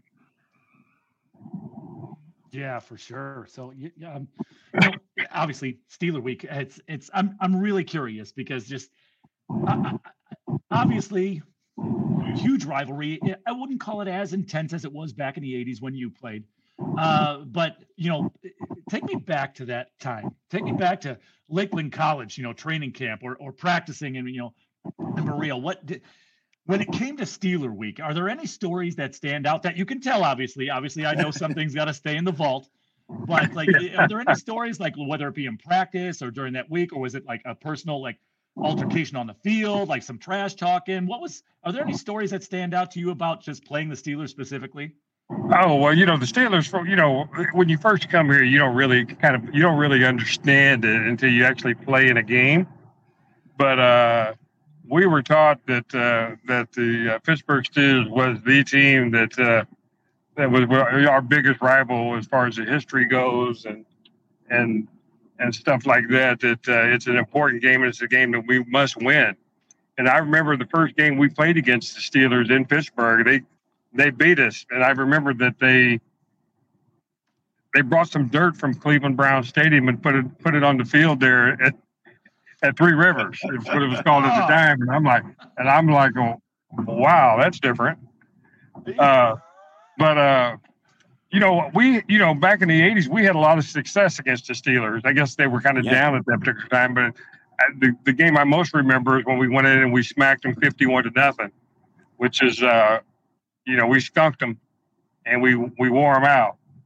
Uh, yeah. But it, it's it's a big game, and like I said, we, we you know we we got a bunch of young cats on our team now, especially especially on defense, you know, they don't, I don't think they'll really truly understand until they get a couple years under their belt on how serious uh, the fans take this. And I, I, would think it's kind of more of a, a, rival with fans than it is really the ball players because, you know, you got, you know, ball players that are young that are coming up that don't really understand it, but the fans understand it. And the fans what matters. Oh, yeah. I mean, it's definitely not as intense as it was back then for sure. Like, but I hear you about the fans. Like I, I was, t- I told this story many times, but I remember walking uh, uh, from the Muni lot to, to the stadium back in the 80s there. My uncles are throwing firecrackers at the feet of Steeler fans because it just, yeah. it was just, there was true hatred between fans that back then. Oh, it, it, it wasn't good. And I've had, I've had uh, family go to Pittsburgh for the, for the Browns Steeler game and they said they'd never go back. So, so That's it, it, it's pretty brutal if you walk into either, you know, if you walk into Pittsburgh with the Browns uh, outfit on is not going to be pleasant. And it's the same when you come to the Cleveland Brown Stadium. If you're wearing Steeler stuff, you're going to get heckled. You're going to get bothered, and uh, and and if it's not going well on the Brown side, you're going to probably get beat up. So. Felix, I want to I want to spend the last couple minutes we got with you talking a little bit more specifics about this year's team, especially the defensive backs. I know it's it's I really anticipated when we set up this interview that we were all going to be in a really good mood today. yeah, yeah, I know. It's a little hard after what happened last night, but it there is. are there are still a lot of positives. I want to focus specifically on the defensive backfield. I want to focus specifically on Denzel Ward, and MJ Emerson, and Greg Newsome, and and and Thornhill, and Delpit, and McLeod, and these guys that it's got to be, in my opinion, the best collection of defensive backs that the Browns have had for potentially since you were playing for the Cleveland Browns. Just talk about how they look this year compared to last year, the scheme from Jim Schwartz, how it's really letting them get into more man coverage, and how they seem to be thriving in that role. Well, I would agree with you.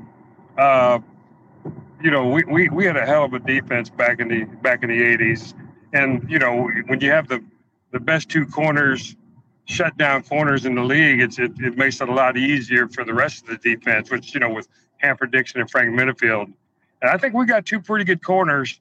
You know, and Denzel and Emerson and, and Newsome. I think they're they really came a long way from even last year.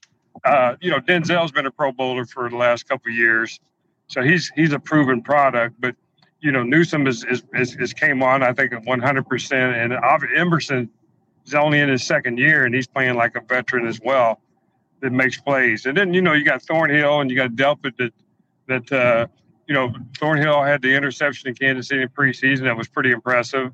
And then, you know, Thornhill, he got the interception yesterday. I wish he had kept his feet so he could have scored. He would have, too. Yeah, yeah, he would have definitely scored.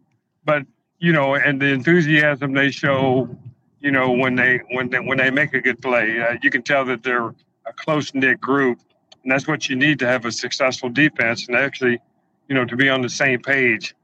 But uh, you know, I, I, I think you know, along with the great play of our of our of our corners, you know, I think that you know with the pressure that we've gotten on the quarterback these last couple of weeks have really helped them. Uh, and you know when you get that pressure, that means you don't have to cover that receiver as long. And uh, and it, it, as as you saw as the game went on, when we didn't get pressure, you know they had to cover longer, and they began to you know you know get some some open wide receivers there at the end of the game. But I think that was because uh, you know defensively, I think they got a little tired in the end because our offense was just sputtering. It was terrible. So, terrible. but I, I, I, I hope they figure that out on offense uh, because that's, I, you know, I, I, I, I blame that on them last night, uh, you know, for, for the loss because they, like I said, they gave up 14 points and there's nothing the defense can do about that.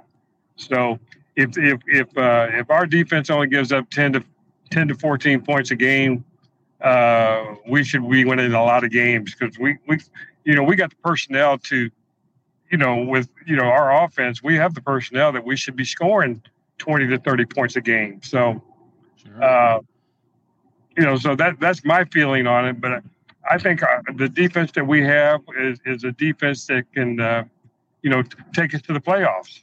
Um, but like I said, on offense, we got we got to pick it up. And, uh, you know, uh, you know, they, traditionally they say that the defense starts off faster than the offense normally, but you can't tell me that San Francisco would tell you that right now because San Francisco is playing real well the last two games, and so is uh, the Baltimore Ravens. So uh, we got we got to get it figured out on offense. And if you know once once uh, Deshaun gets it going, then there's going to be no stopping it because if he puts points on the board for us, the defense is going to be able to hold hold those people down and and uh, you know make it happen. Felix, what do you what do you think has changed this year? Because you know it's um you know the last couple years, this these defensive backs, Grant Delpit, Denzel Ward, Greg Newsome, they've been here a couple years now, so you would think the continuity would be there. But those first couple years, uh, all you heard was you know you saw a bunch of blown coverages, you saw a bunch of miscommunications. What do you think yeah. changed this year so far? Because through two weeks, I'll tell you what, it looks like this defense has been together for 10 years these these first two weeks. Yeah. What do you think has changed this year? I think I think I think obviously the I think obviously the coaching the coaching yeah. uh, philosophy has changed. Um, you know, I think in the last couple of years, uh, with the, you know, with the other coordinator. Uh, he was a little more conservative, uh, more of a zone type guy. Uh, you know, a little more predictable. I, I think Schwartz is obviously, you know, he's came in, he's changed up the culture. He's a lot more aggressive. Uh, and he's, I, I think that's that's the key is that he's just a lot more aggressive, and he's got better personnel as well. Yeah. Uh, you know that, that personnel that they that they brought in this this year is a lot better than what we've had in the years past. So that makes a big difference as well to to you know to make you more aggressive because if you don't have that speed up front, you know Myles Garrett and Smith, those guys are are fantastic coming off the ball and uh, and getting to the quarterback with the pressure.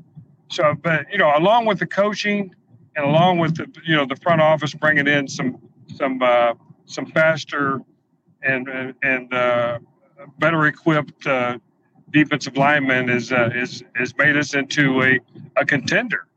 You know, defensive wise, uh, I think you know we've played as well as any of the other defenses have played this season so far. You know, the Jets have been touted as a, a very good defense. Uh, uh, I think the Dolphins were touted as being a very good defense, but I, I you know, I, in fact, I, I watch Stephen A.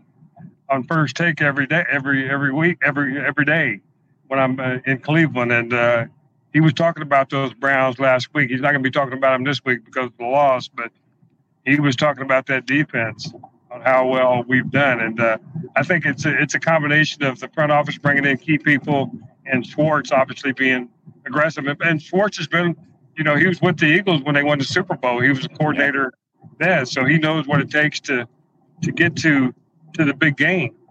Uh, so he's he's uh, he's paid for himself, you know, by yes. coming in. Now now uh, Stefanski and the offense needs to uh, figure it out and and uh, and uh, get it together.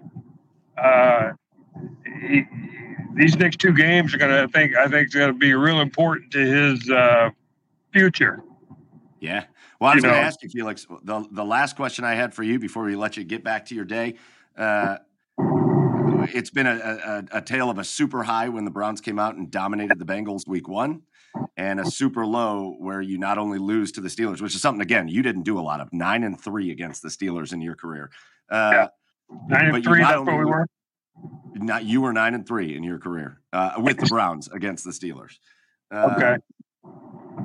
But not only do you lose to the Steelers, but the offense sputters and you lose Nick Chubb for the season. So going into the rest of this season, if you're one of these leaders, if you're a guy that's expected to be a leader on this team, what's the message? How do you make sure? Because it feels pivotal. It feels like either these guys could kind of fold because some pretty bad stuff happened in this last game, or they can use it as motivation to kind of jump out for the rest of the year and play well. What do you say as a leader on the team to make sure that's what happens? Oh, I, I definitely think that uh, somebody needs to step up. Uh, and I don't, you know what? I don't know who that person should be to step up. You know, I want to, I want to say Myles Garrett, but I mean, he's, he's, he's, he's not that, he's not that, that dude. You know what I'm saying?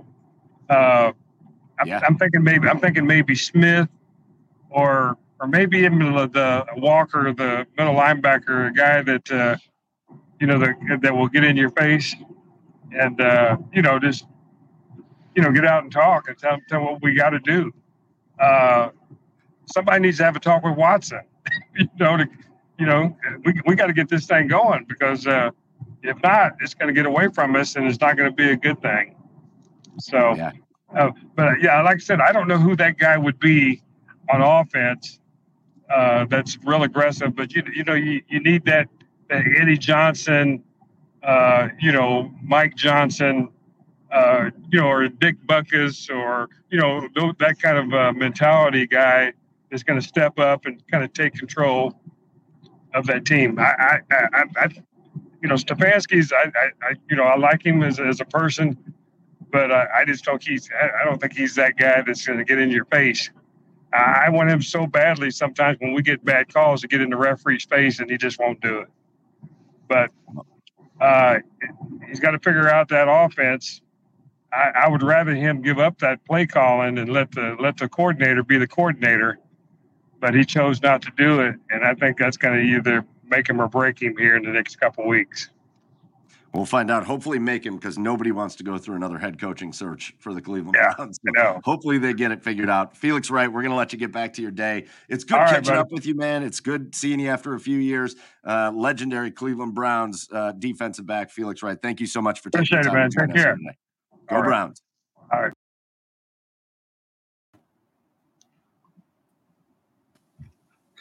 Felix Wright from the from the Dog Pound, the, the, the original Dog Pound, Oh, the yeah. the OG Dog Pound. Felix Wright played with Hanford Dixon and Frank when Minnifield and when, when everybody was sitting in those corporate bleachers. them. Yeah, them corporate bleachers.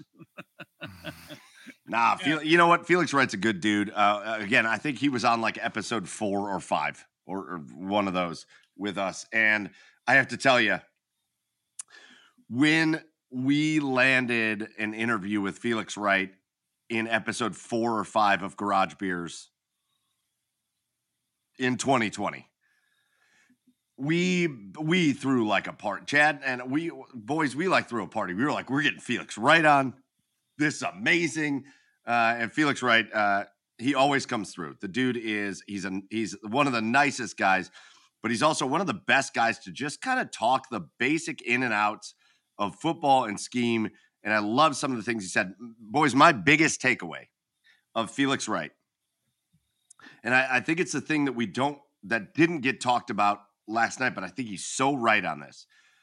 We're all going to call Minkah Fitzpatrick an asshole, and rightly so rightly so after the, after what he did to Nick Chubb last night. Yeah. But I love Felix Wright's point in that in that interview that these guys don't practice tackling. It's like back in the 80s, we wouldn't tackle like you know, you think it was a more physical game or whatever, and it was, but it was they they didn't do things like that back then. It wasn't the same, you know, maybe you had a guy, you know, Felix Wright just known for his hit on Don Beebe, or you'd have guys kind of flipping guys over their shoulder. That's a different situation, but you didn't have guys diving at each other's legs as they were engaged with other people. It just didn't happen like that because they practiced tackling. Right. And you didn't see guys throw their heads back and just put their entire weight of their body uh, on their shoulders and their back and just dive into a guy's knees. You didn't see that because that's not how you got taught to tackle. Right. And they don't do that anymore because they don't practice tackling enough anymore. And Good point. and and you think about when you talk about how they limit tackling in practice as a preventative measure to help avoid injuries and concussions and stuff but maybe just maybe preventing tackling in practice or at least a decent amount of practicing tackling in practice is leading to uh, the same number of catastrophic injuries like the one we saw last night with Nick Chubb. That, Yeah. that I thought that was a great point by Felix Wright. Yeah, Yeah, I don't have anything to add to that. Yeah, I, I do. I, I think it's. Uh, I mean, you see it. You see it with all the arm tackling and, and shoulder tackling now. Like it's just you see, got literally you see guys try to shoulder a guy to the ground instead of you know form t- putting your putting your head on the helmet on the ball and, and wrapping up and driving them into the ground. Nope, nope. It's it's a lot of di- a lot of times it's just them trying to drag guys to the ground now. So yeah, I, I totally agree. That's it. All right. Uh, so, boys, wall to wall episode, three special guests. We got them all in relatively on time. Uh, Yeah. So, shout out to all of them. Uh, our last segment of the night, we did our asshole of the week before. We got to call people out for being assholes. Now we're going to do our three cheers of the week where we send it around the horn and we just talk about people that deserve to be recognized for doing good things, uh, whether it's in sports or life or whatever. So, let's send it around the horn for three cheers of the week before we get out of here. Uh, Chad, why don't you start us off? Sure. Yeah. Uh, my cheers of the week goes to Lauren Boebert. Uh, listen, listen. You dropped out of high school because you had a baby, most likely in a movie theater. Uh, so you just kind Oh. of wanted to relive those days uh, of being in a theater yeah, you know, you know, just getting felt up, right? Yeah, you just you just wanted to go back to those days. I mean, we've all been there. I get it. Have all we? right. We've all been there, right? Who hasn't made out in a movie theater or you know have gotten Ma- have gotten you know have gotten felt up in a movie? I who hasn't done it in, in their younger years out of high school? Yeah, so yeah, good good on you, good on you. And and the different angles. I mean, that's more on the people who are releasing the video, but way to go. Cheers to you for reliving your high school days. The angle. Beetlejuice. Imagine Beetlejuice up on the stage looking down and just seeing Lauren Boebert getting grabbed by Yeah. both Hooters. Yeah. The fu- Maybe Beetlejuice, that was her, Beetlejuice, uh, Beetlejuice. Wait, wait, wait, wait, wait. I'm watching this. I'm watching this. Hold on. Hold on. Maybe that was her crush. Her celebrity crush was Beetlejuice. yeah. There you go. yeah, that, that would that would make a lot of sense. Uh, all right, so Boebert getting felt up in the theater is the cheer. Good for you. something. God, bravo. Bravo. Yeah. All right, Joe. What about you? Uh, I want to cheers Deion Sanders and Colorado Ooh. State Buffaloes because, like, I I wasn't really buying into what was going on there, but like, literally Hmm. hearing the way that he talks about the team and like the mentality he's trying to instill, and like the whole, you know, some of it's definitely cocky and arrogant or whatever, but like. I don't know. It's it's a it's a cool way to it's it's a fresh take on college football. That's I think pretty refreshing. Um, I think the Saturday night game was the highest, most watched uh, ESPN college football game ever, and so like it's cool kind of see what he's doing for the sport. Yeah. so yeah, that's it. Sorry, I'm just watching these comments roll in about getting felt up in a in a in a movie theater, yeah. See? See? or or in Boebert's case, just a regular theater where the people can see you. Yeah, well, it Uh, doesn't matter. It's a theater. Yeah, yeah. You know, I think I think Joe. I think for me, Deion Sanders is going to consistently for me be the asshole and the cheers of the week because I, it's- do. Love, I'm very the way- conflicted about it, but it's I love the way he motivates good and his bad. team. I love the way he motivates his team. I love the way he brings that shit works. And they listen to him and they get fired up by him. And and a hundred percent, he is such a motivator. yeah. At the same time, he brings so much attention that now everything is a bigger deal and it's a fucking obnoxious. Like Yeah. you know, Rocky Balboa says it here, dirtier hit Minkah or the kid from CSU. This kid Totally. from CSU is getting death threats now. This kid from CSU, they're acting like this is the dirtiest hit that's ever been made in football. It's not. no, It's not. not even close. not. I didn't see anything Like, inherently wrong. but- like, I mean, uh, eh, yeah. But it's the only all. thing that was yeah, wrong with it was late. It was late. That's the only thing that was wrong with that hit. It's a penalty hit. That's it. And the guy got hurt. Yeah. And that sucks. But like, because it's Deion's team and it's got the attention now, now that is overblown. It, uh, like, it's just going to be obnoxious. Everything with Deion's team is going to get overblown. Yeah. But he's also awesome at uh, like buying everybody. I love how he Yeah. went on. He bought everybody the glasses, but he bought it for like when he went on like the media tour, he was giving all the reporters glasses. I love that shit about Deion, but like Yeah, it's yeah. going to get really old. The the things that get overblown because it happens to a Deion team is going to get old as shit really fast. Yeah. And it'll be it'll it, it might it might die down when they're three and two after these next two weeks. Yeah, So, for sure. yeah, was it USC and uh, Notre Dame? Oregon and then USC. Yeah, Oregon gonna- USC they're is gonna what it lose. Yeah. Uh, all right. So uh, my cheers of the week. I've got two of them. One. Uh, well, they'll both be quick. Um, I, I, I got to give a cheers to my wife. It was her birthday this last weekend, so you can't let your wife's birthday go by without giving a cheers. I do. Uh, so, I, well, fucking, you would, you would. Uh, so, cheers to my wife for uh, another wonderful birthday, and then my other cheers is chalk, but it's Nick Chubb, uh, the best running back in the league by far, by far. By the way, Nick Chubb is the best running back in the league Yes. by far, Mhm. um, and a guy who I unless something really catastrophic happened that we don't know about yet, I think we'll be back next year. in his contract year. Uh, and I think he will perform. And I still am on board saying that I think Nick Chubb will get another contract with the Cleveland Browns. Uh, and and I think he'll earn it. And I think he will make them realize that it was a good move after he gets it. So yeah, uh, shout out to Nick Chubb, man. That that that that injury.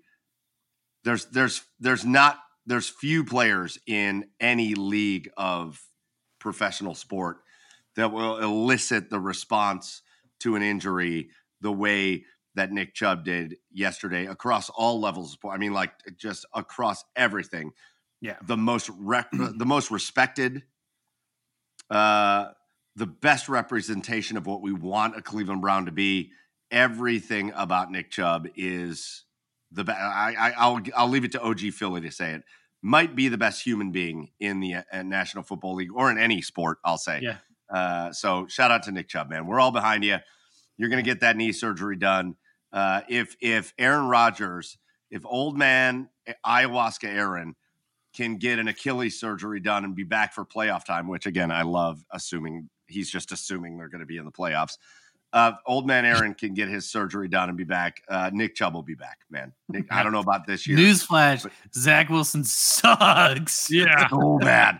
so uh, but bad. Nick Chubb will and, be back. So and shout with out, every Nick. and with every carry Nick uh, takes last year, uh, next year, it's going to be oh no no no no no. Okay, he's good. Every every carry next year is going to be like yeah. that.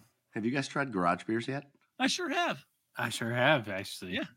Hey, maybe look for uh, maybe look for more things from garage beers and garage beer. Yeah. Coming up in the near future. I'll yeah. leave it at that. I'll leave it at that. We'll do a cliffhanger. All right, let's get out of here.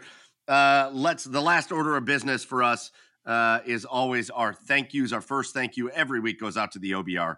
Uh, the OBR hosts us the best Cleveland Browns coverage in Cleveland or frankly anywhere happens on the OBR. Some great articles came out today. I got to give a shout out to Andrew Spade, wrote one of the best articles I think I've ever seen on the OBR. Go check out Andrew's article. Go check out all the rest of the work the guys do on the OBR. The rest of the week, uh, tomorrow, uh, Brad Ward is filling in for uh, Barry McBride, and he, Brad, and Fred Greetham are going to talk on OBR Weekly, and then Brad will be back on Thursday for All Eyes on Cleveland before we get into the Cleveland Browns on uh, Sunday, one o'clock against the Titans, and the OBR will do the post game show after that at seven thirty on Sunday night as well. Our next thank you goes out to all of our special guests tonight. An incredible night of special guests. Je'Rod Cherry from the next level on ESPN Cleveland and from the Cleveland Browns radio broadcast on the sideline. Shout out to Je'Rod, Todd Sharrock uh, the vice president of communication for the Blue Jackets. Just uh, an awesome dude, and uh, what a great interview that was. If you, if you even if you don't love hockey or whatever, great interview. So shout out to Todd, and lastly Felix Wright to close us out. Always good to talk uh, to the legend Felix Wright as he talked about his time with the Browns and what he thinks of the current team. Shout out to Felix Wright as well. And lastly, as always, our biggest thank you goes out to all of you, whether you joined us live here tonight or whether you are tuning in wherever you catch your podcasts or if you're watching us on demand. Uh, we love you guys. We appreciate you guys. The support is overwhelming every single week. And every single week, we want to get better for you guys. So shout out to you guys. Big thank you to you guys. That's going to do it for episode 181. So for Joey down in Nashville, Tennessee, for Chad over on the east side of Cleveland, I am Michael Keefe. We will see you next week for episode 182. Until then, go fucking Browns and cheers, everybody.